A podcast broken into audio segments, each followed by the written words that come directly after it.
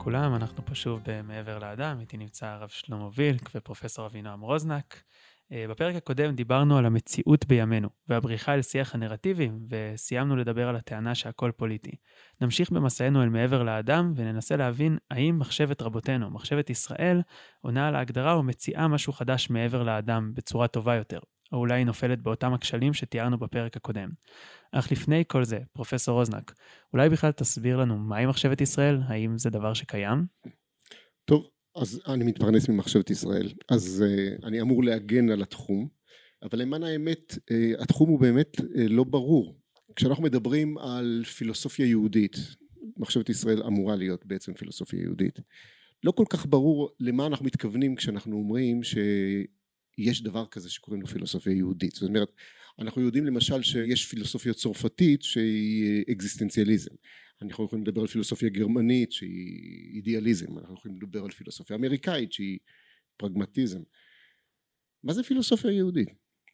אה, האם אפשר לטעון איזושהי טענה לגבי איזשהו ייחוד פילוסופי שצמח בתוך העולם היהודי? עכשיו אני אה, גדלתי בתוך מסורת של מורים למחשבת ישראל מיוליוס גוטמן עבור בפרופסור אליעזר שווייד ועד אה, פרופסור רביצקי שדיברו על אה, אה, פילוסופיה יהודית כחוויה של מפגש.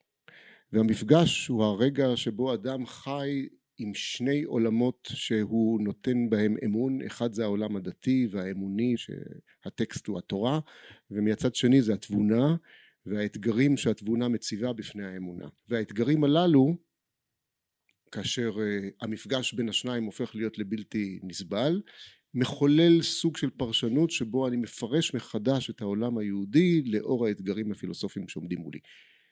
פטנט לא נורמלי כדי להסביר מה זה מחשבת ישראל. ואתה יכול להבין פתאום כיצד מחז"ל עבור בפילון ועבור ברס"ג והרמב"ם ורבי יהודה הלוי ועד הרמן כהן ורוזנצוויג ובובר והרב שגר כולם עשו את הדבר הזה. אלה הגיבו לאריסטו אלה הגיבו לאפלטון אלה הגיבו להגל או לקירקגור או מה שזה לא יהיה.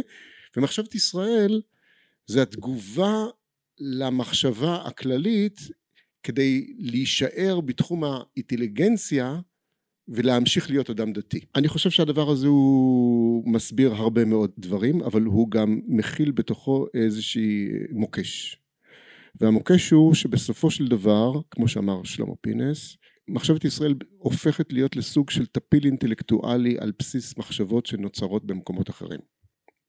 בסדר? אז אני אעשה יהדות נאו-אריסטוטלית, אני אעשה יהדות נאו-אפלטונית. והדבר הזה הוא הופך את המחשבה היהודית למשהו שהוא כלי שני לאיזשהו כינור אחר שהוא זה שמנגן את הדבר האמיתי. אני חושב שאפשר להסביר בצורה כזאת הרבה מאוד מרחבים בתוך מחשבת ישראל. האם זה המחשבה היהודית והאם זה מה שיש ליהדות מה לתרום לעולם? אני לא חושב שזו תמונה נכונה. ובעצם צריכים לחפש את ליבת המחשבה היהודית במרחבים אחרים בלי לבטל את הפעילות האינטלקטואלית שמדברת על מחשבת ישראל כמפגש כפי שאני אמרתי עכשיו. היא באמת מפגש ובאמת נוצרו פרשנויות ואתגרים פילוסופיים גדולים אה, חוללו ספרים גדולים. אבל משהו נוסף חסר שם ואני חושב שצריכים למצוא אותם או בעולם ההלכה ובפילוסופיה של ההלכה, או בעולם הקבלה. אלה שני מרחבים שהמהלך הראשון שלהם זה לא לדפוק דין וחשבון למה שמתרחש בחוץ, אלא זה משהו שעסוק בחוויה דתית פנימית, שיש לו אלמנטים רפלקטיביים ופילוסופיים. אבל הבסיס שלו זה לא פילוסופיה, הבסיס שלו זה משהו אחר, זה חוויה דתית. ושם נוצרת מחשבה שהיא מובחנת ושונה ממה שקורה בתוך המערב. אה, הרב וילק, אה, כתלמיד שלך, אני שומע אותך הרבה פעמים מתאר את היהודים כעם שבעצם אספן, אקלקטי, הוא סוחב איתו המון המון המון דברים. אה, האם אתה מסכים לתיאור של פרופסור אוזנק, שהדברים האלו נכונים לגבי רעיונות ומחשבת ישראל, ואת הגרעין הקשה צריך לחפש בעולם ההלכתי ואף הקבלי, או שאפשר למצוא גם גרעין קשה שנשאר מהר סיני ועד ימינו במחשבת ישראל? אז אני אחלק את הדברים לשניים. קודם כל, אני מסכים למה שפרופסור אוזנק אמר.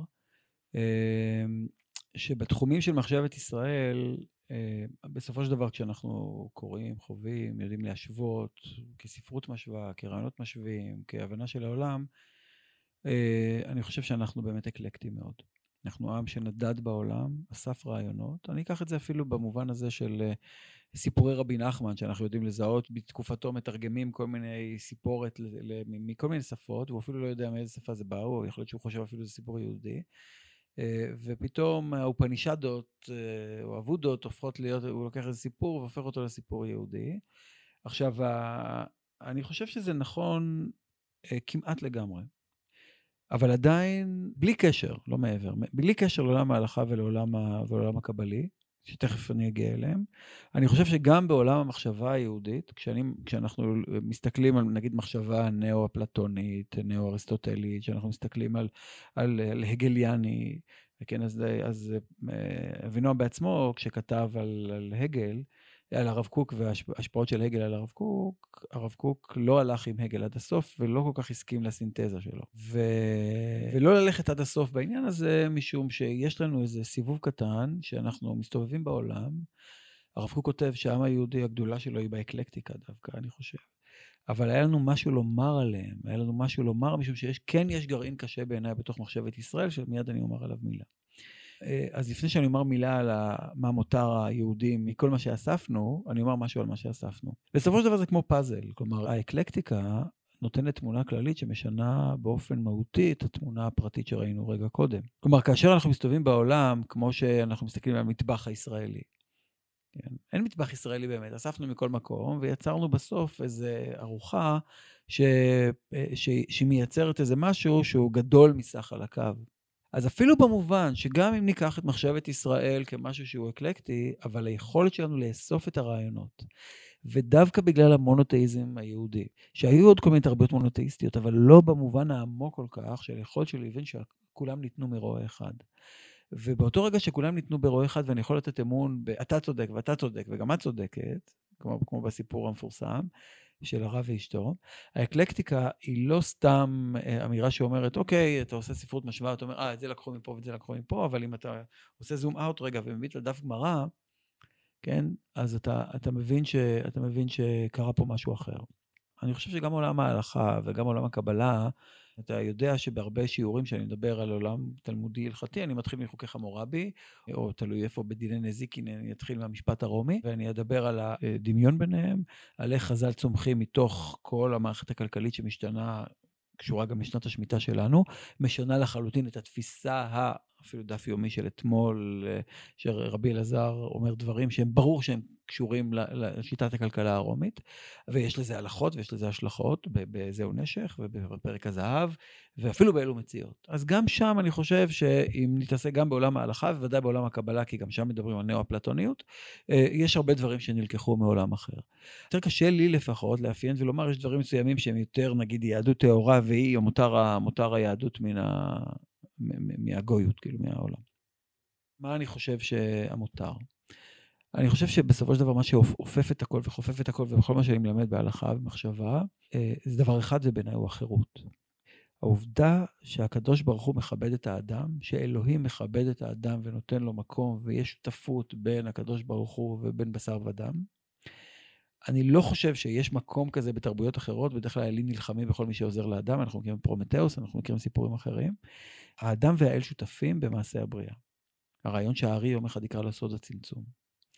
והרבה לפניו כבר הרעיון הזה נוכח בעם היהודי, ואני חושב שהוא חופף את כל המחשבה היהודית. אני עכשיו לא אתן דוגמאות ושיעורים, זה שעה וחצי שיעור שלי כזה, אה, בכל, בכל פעם בשבוע.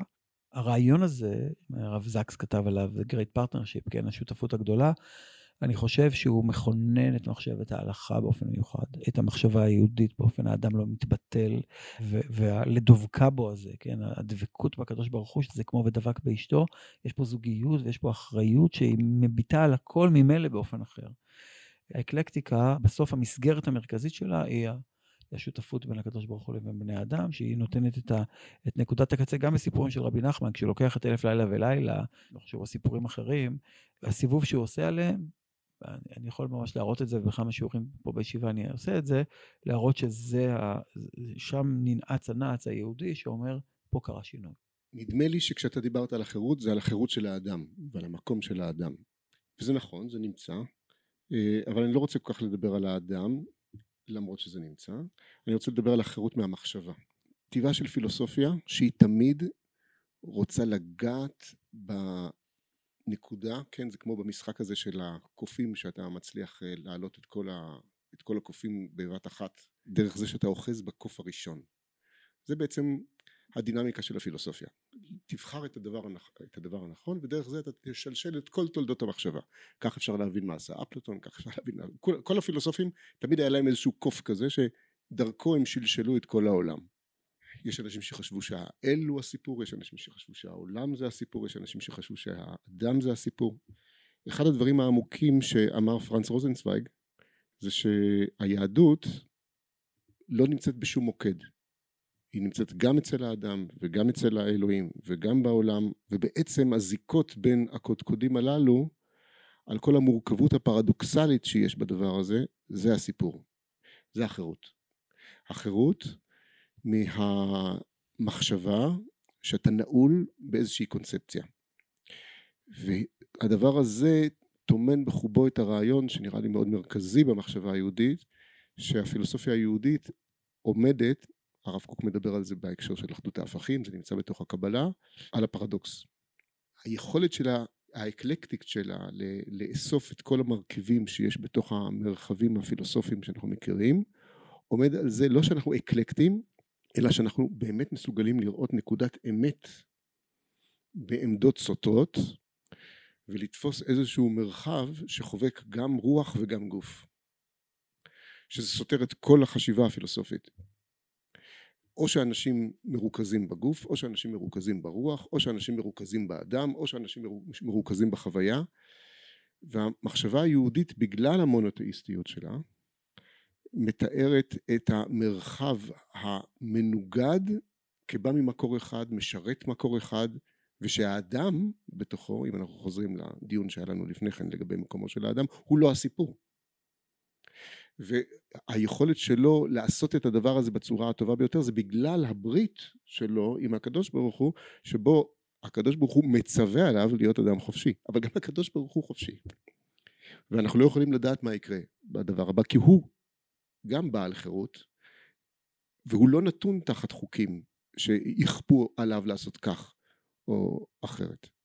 ברשותכם רק אה, מילה אחת. קודם כל אני מסכים לכל הדברים רק לומר שאולי זה גם מתחבר לדברים אחרים שנאמרו פה על ידינו, וזה העובדה שכל אחד מאיתנו פנה או דיבר מתוך הכאבים שלו.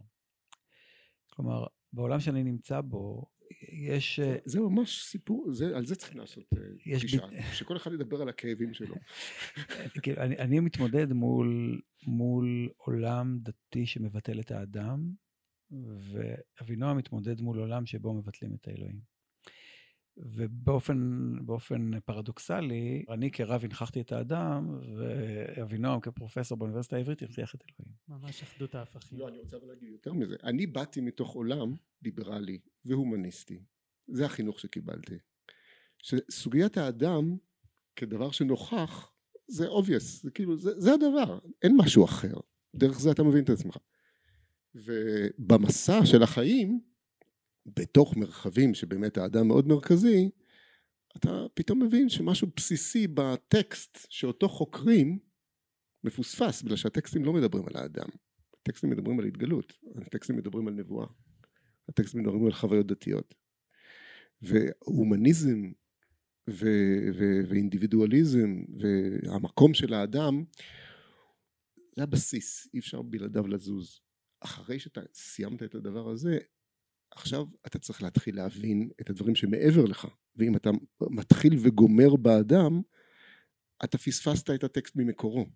פרופסור רוזנק, אה, דיברת הרבה, כשהזכרת את רוזנצוויג על הצורה של המחשבה היהודית אבל האם אתה חושב שיש איזשהו תוכן מחשבתי יהודי שנמצא איתנו מהר סיני ועד ימינו?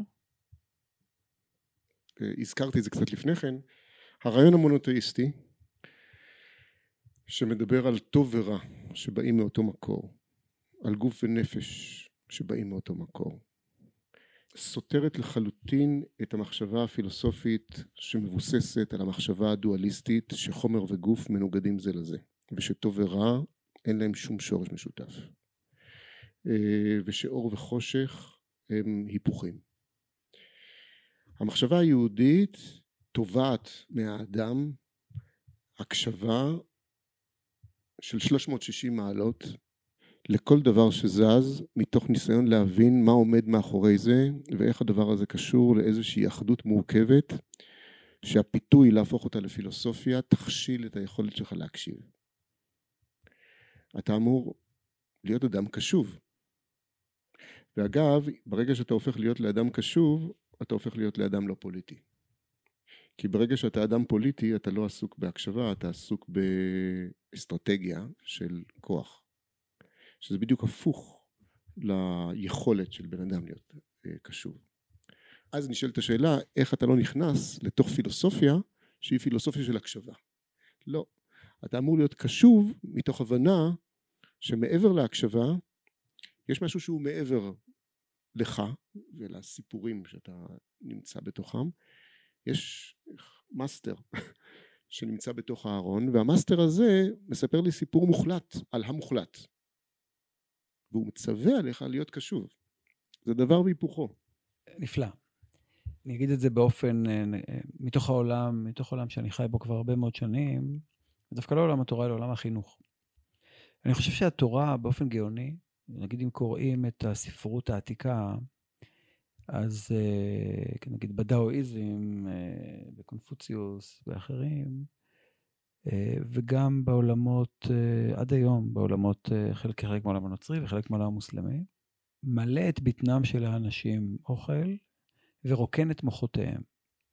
זה היה אולי המודוס ויוונדי של העולם. ככה, ככה צריך לפעול.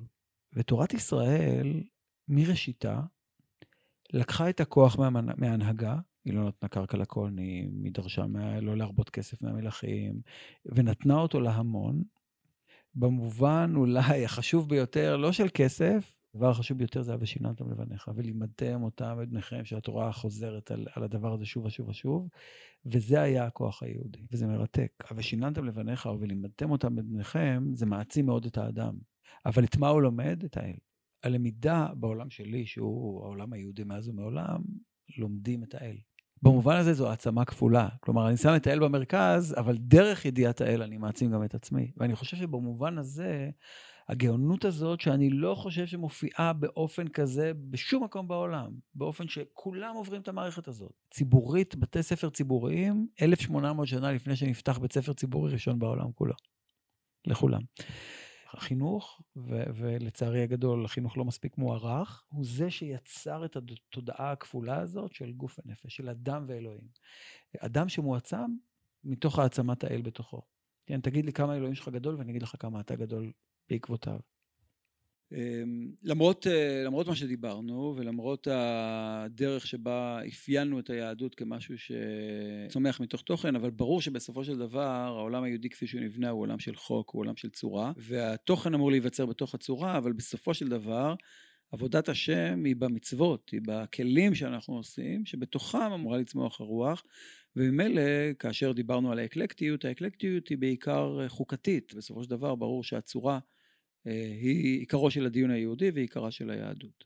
התוכן של הצורה הזו הוא באמת שאלה גדולה. כשלמדנו הלכות שבת בישיבה, טענתי שמה שעשתה התורה הזה, היא לא אמרה שום דבר חיובי על השבת, היא אמרה רק דבר, דבר היא פינתה מקום ולא אמרה מה עושים בתוכו. לא תעשה כל מלאכה, זה יפה, זה, זה לא. היינו צריכים לחכות לנביא ישעיה שיגיד וקראת לשבת עונג. היינו צריכים לחכות לחז"ל שידברו על שלוש סעודות בשבת.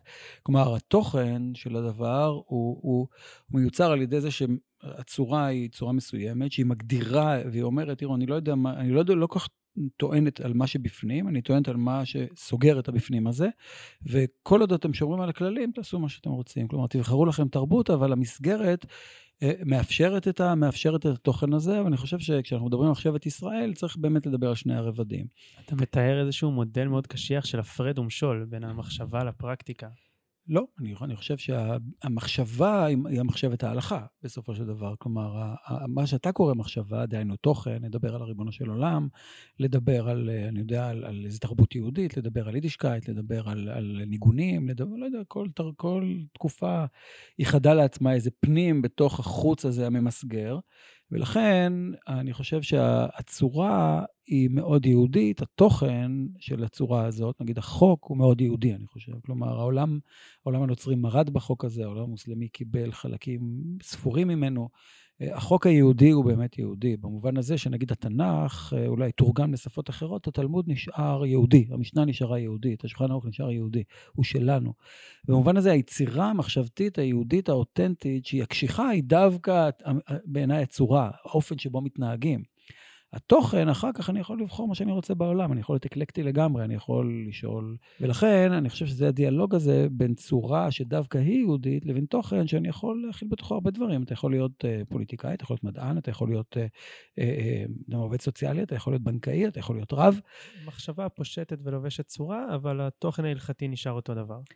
פה, כלומר, אנחנו נכנסים לתיבת פנדורה של השאלה אם הצורה נשארת אותו דבר וההלכה לא עוברת תהליכים. לפחות הן משפיעות אחת על השנייה. הן ודאי משפיעות אחת על השנייה. בסופו של דבר, אה, אה, התכנים שאנחנו מכניסים מלמדים אותנו לפעמים על צורות אה, שדורשות שינוי, שאנחנו מגלים שמשהו מהטוב שיכול, שהמסגרת לא יכולה להכיל, ואני משוכנע שהוא טוב, ואז נצטרך להגיע לעולמות של פרשנות. רואה שאתה לא מזדהה לגמרי עם הדברים. רוצה, יש פער בין עולם הלכה לבין עולם של מחשבה. לרגע, אה, כאשר הרב וילק דיבר, שמעתי את אה, דברים מתוך ישעיהו ליבוביץ', ואני לא יודע אם התכוונת לזה או, או, או שזה עומד ברקע. כאילו... לא, לא התכוונתי לזה. לא התכוונת?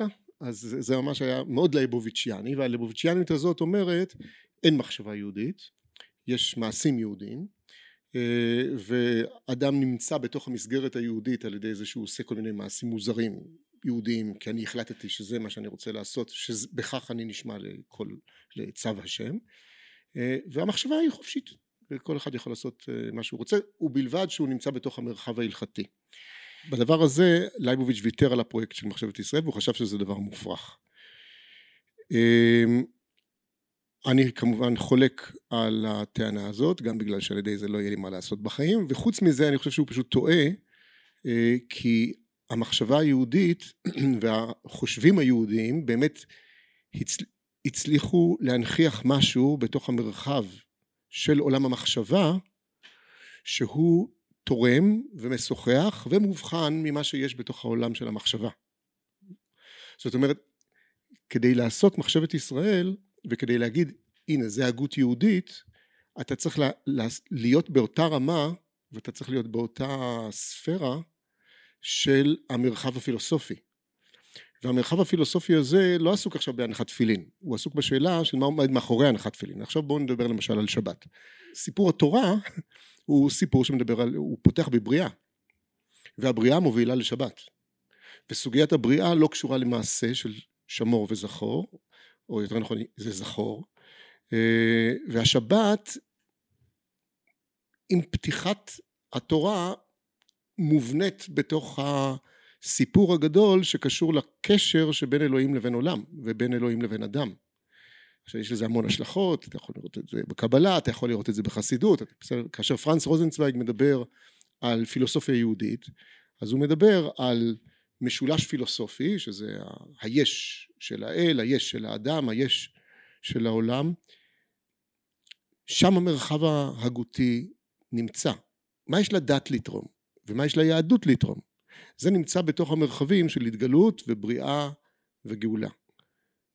זה לא הלכה. לא התגלות ולא בריאה ולא גאולה. אלה מרחבים הגותיים, הם תיאולוגיים, הם משוחחים עם המוקדים הפילוסופיים, הם מספרים מדוע הפילוסופיה הופכת להיות לחסרה אם אין את המוקדים התיאולוגיים. על כן אני לא חושב שתמונה שרואה את uh, המחשבה היהודית כפעילות הלכתית, במה אנחנו חושבים יהודים, יהדות, על ידי זה שאנחנו מקיימים את ההלכה ולומדים אותה. זה לא מספיק. אתה צריך להיות עם עוד מכשירים פילוסופיים כדי להיכנס לתוך המרחב של מחשבת ישראל. העולם היהודי יותר מורכב מרק לשמור את המערך ההלכתי. וכל אחד מוצא את מקומו בתוך הדבר הזה. ברור לי שמאחורי כל הלכה יש אגדה ומאחורי כל הלכה יש מדרש ומחשבה. העולם היהודי לא מסוגל לחשוב את המחשבות המופשטות שלו בניתוק מהגוף ובניתוק מהעשייה. והקשר בין המחשבה המופשטת לבין האתיקה, שזה הפעילות בתוך העולם ומול האדם, הם קשר מאוד עמוק שבאמת הופך את העולם היהודי להגות שתובעת גאולה, שתובעת תיקון. אני חושב שהרבה מהוגי הדעות היהודים אפילו העירו על זה שהרגולציות וההגבלות וההיתרים אה, ההלכתיים כמעט ואין אה, אין, אין להם נגיעה בעולם המחשבה. כמעט ואין. מלבד, אה, כלומר, אולי העיקר שזה אנוכי השם אלוקיך אשר הוצאתיך מארץ, שזה זיכרון, ההלכות, למעט, העירו על זה שהדבר היחיד במחשבה שיש לו נפקא מינה במציאות היהודית, הלכתית, זה מחשבת פיגול בבית המקדש. מעבר לזה, אני לא מכיר הלכות שקשורות למחשבה. אין תקנון, אין רגולציות על מחשבה יהודית. אפשר לחלוק על רבי עקיבא במדרש, אי אפשר לחלוק עליו במסגרת.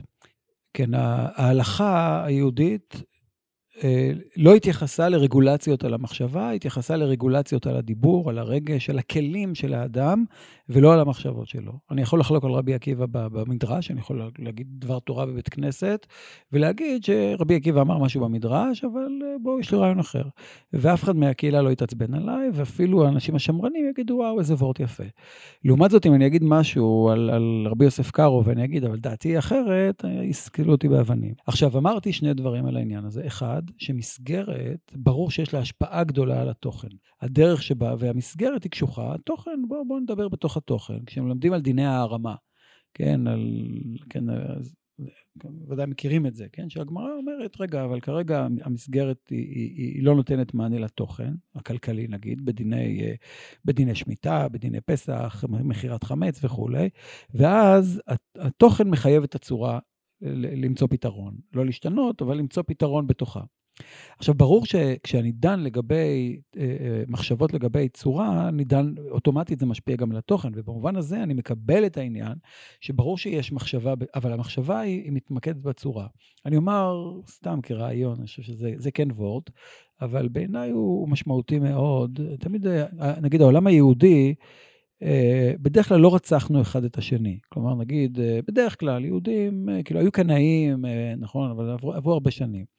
וגם הקנאות הייתה לאומית בצורה מסוימת, היא לא הייתה דתית. כן, היא הייתה קנאות של אולי של מקדש ולאומיות, כל מיני דברים כאלה. אבל בכל אופן, אם נראה שיעים וסונים, נוצרים, רצחו אחד את השני, כל איזה חצי כת רצחה את השנייה, וכמובן המלחמה הגדולה בין פרוטסטנטים לקתולים ובתוך העולם הקתולי, אה, והיום שיעים, סונים ועוד כל מיני תתי זרמים. אצלנו לא רצחנו אחד את השני, משום שהתוכן, אנשים רוצים אחד את השני על אידיאולוגיות, לא על, לא, על, לא על צורות, אלא על תוכן.